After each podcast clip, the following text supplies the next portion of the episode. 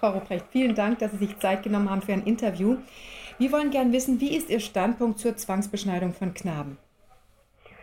Ich bin Kinderrechtlerin und ganz einfach aus Kinderrechtssicht sage ich Ihnen, niemand hat an Kinder zu fassen, egal zu welchem Zweck, außer es ist lebensnotwendig, also medizinisch begründet, ansonsten nicht. Kinder sind Subjekte und haben das Recht wie Erwachsene, dass sich niemand an ihnen, egal aus welchen Gründen und wenn sie noch scheinbar so logisch sind oder noch so nachvollziehbar sind, hat sich an Kindern zu schaffen zu machen.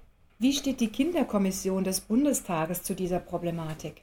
Die Kinderkommission hat noch keinen Beschluss gefasst dazu. Wir haben noch nicht getagt seit der Sondersitzung des Bundestages. Das heißt, wir hatten letzte Woche die erste Sitzung nach der Sommerpause und wir werden erst überhaupt das Thema ansprechen können in der nächsten regulären Sitzung. Und die, die wird wann sein? Woche sein? Nächste, nächste Woche. Woche. Also doch noch vor einem wahrscheinlichen Gesetz, was erlassen wird. Ja. Jetzt ist noch meine Frage, wie erklären Sie sich die Tatsache, dass die meisten Politiker, die sich in die Debatte einschalten, nun doch für ein Beschneidungsrecht aussprechen, obwohl sie doch juristisch über die Rangordnung der Grundrechte informiert sein müssten und auch die Kinderrechtskonvention kennen müssten? Ich denke, es hat mehrere Gründe. Einmal hat man sich nie damit beschäftigt, die meisten nicht. Das war halt so und das ist halt so. Und wenn man sich mit was nicht beschäftigt, dann hat man weder ein schlechtes noch ein gutes Gewissen. Das ist halt so. Ähm, das ist der eine Grund. Der andere Grund ist, ähm, dass wir natürlich aufgrund unserer Geschichte einen hochsensiblen Umgang haben mit einer Religion. Und ähm, weil wir wissen, dass das sehr häufig vermischt wird, unsere Vergangenheit, unsere nicht allzu lang herliegende äh, Vergangenheit, haben wir ein großes Problem und deshalb äh, reagieren wir auf Kritik aus dieser Religion sehr sensibel und sagen, okay, dann reden wir überhaupt nicht mehr mit. Ich glaube, es sind mehrere Geschichten, die da reinspielen. Und ich halte immer viel davon, dass man aufklärt. Das ist einmal, dass die, die sich bisher nicht damit beschäftigt haben, überhaupt aufgeklärt werden. Die Frage, die Möglichkeit haben, sich zu informieren. Das Zweite mhm. ist, dass wir mit denen, die es betrifft, jetzt meine ich religiös betrifft, mit denen ins Gespräch kommt, dass man sowohl medizinische, rechtliche Aspekte klärt und aber auch vielleicht historische Aspekte klärt. Äh, ich halte das Strafrecht nicht das geeignete Mittel im Umgang damit, dass man jetzt sagen, wir drohen euch mit der großen Keule, sondern ich halte immer viel davon, dass man seinen Verstand nutzt. Also würden Sie auch ein Moratorium, ein zweijähriges Moratorium ja. unterstützen und einen runden Tisch, an dem ausführlich diskutiert wird? Ja, Vielleicht ähm, können Habe ich auch unterzeichnet. Haben Sie auch unterzeichnet. Vielleicht äh, kann sich ja die Kinderkommission durchringen, auch der Bundesregierung ja. diesen Vorschlag zu machen. Jetzt noch eine andere Frage. Wie können Kinder in der momentanen Situation vor Beschneidung geschützt werden? Eigentlich ist die Rechtslage eindeutig. Theoretisch durften jetzt keinerlei Beschneidungen durchgeführt werden, weil es sie nicht medizinisch notwendig sind und die Kinder, die nicht einwilligungsfähig sind, mit acht Tagen auch die Einwilligung nicht geben können. Mhm. So sehe ich das. Es gibt äh, Juristen, die aus dem Familienrecht kommen, die sagen, die Eltern haben das Sorgerecht und die können dafür für die Kinder die Entscheidung treffen. Habe ich eine andere Position, diese weitreichende Entscheidung, die den Körper so stark verändert und vor allem auch alle Empfindsamkeiten verändert. Äh, ich glaube, das sind die Grenzen der elterlichen Erziehung, weil religiöse Erziehung oder andere Erziehung findet die Grenze bei Gewalt bzw. bei massivem Eingriff am Körper. Hm. Also würde oder auch, an der Seele. Das ja. genauso. Hm. Also würden Sie auch dafür plädieren, dass die Beschneidung verschoben wird auf ein Alter, in dem das Kind ja. zustimmen kann? Ich bin dafür, dass wir, wir haben in Deutschland die Religionsmündigkeit mit 14 da kann sich mit 14 ist man kritisch genug, hat schon genug miterlebt. Und wenn Eltern Religion nicht reduzieren auf Beschneidung, ja, manchmal kommt man das so vor, mhm. sie könnten Religion nicht leben.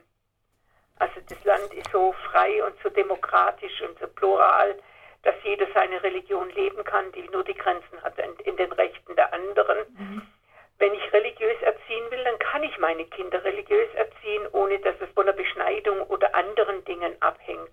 Und wenn ich das richtig mache, dann wird mein Sohn in dem Fall vielleicht sagen, ja, ich will es, oder wird sagen, ich werde ich werd religiös sein oder bleiben, aber ich will an meinen Körper niemanden fassen lassen.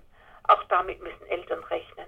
Mhm. Ich finde, wir sind in einem Jahrhundert des Kindes und dann sollte man auch das nutzen und unseren Kindern so viel Vertrauen schenken, dass sie wissen, was sie wollen, wenn sie ein bestimmtes Alter, das wissen sie auch schon als Kleine, sonst würden sie nicht brüllen. Aber dass man ihnen einfach die Chance gibt. Das ist der größte Lernprozess nicht bei den Kindern, sondern bei den Erwachsenen, mhm. die Kinder zu respektieren ja. als eigene Subjekte.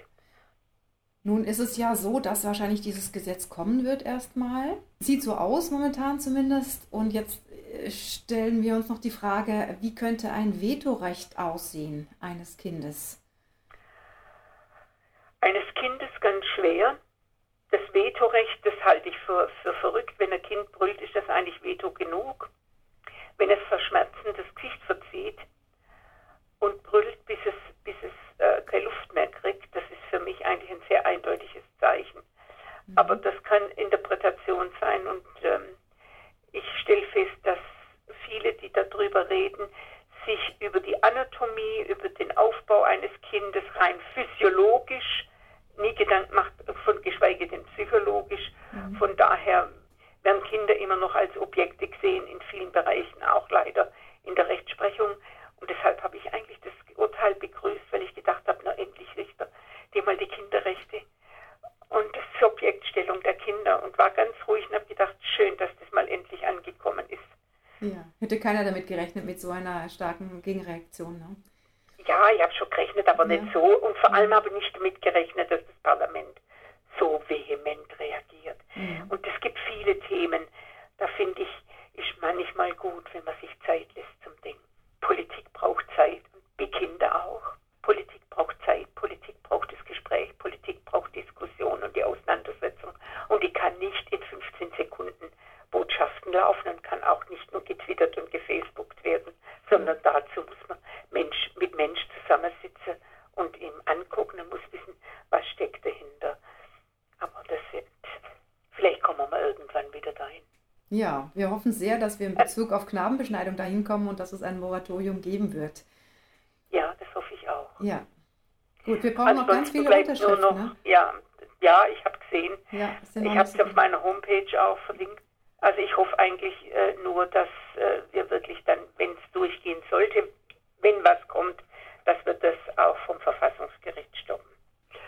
Also ich denke, was, was mir wichtig ist, dass man im gegenseitigen Respekt, ob jemand religiös ist oder nicht religiös ist, dass man nicht dem anderen unterstellt, dass er an für sich bösartig ist oder sonst was.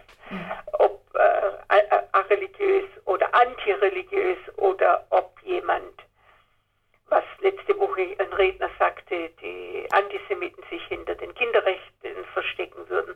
Das wäre mein Wunsch, dass man wirklich in großer Ernsthaftigkeit und Respekt miteinander umgeht, aber auch dann Stopp sagen darf, wenn es drüber hinausgeht. Das mhm. halte ich für richtig. Und wenn wir immer wieder zurückkommen, es geht um Kinder, um das Subjekt Kind, um jedes einzelne Kind und nicht um irgendeine Sache. Und das wird sehr häufig vergessen. Es wird sehr theoretisch diskutiert und nicht das konkrete Kind gesehen. Ja. Dann danke ich für das Gespräch, Frau Ruprecht.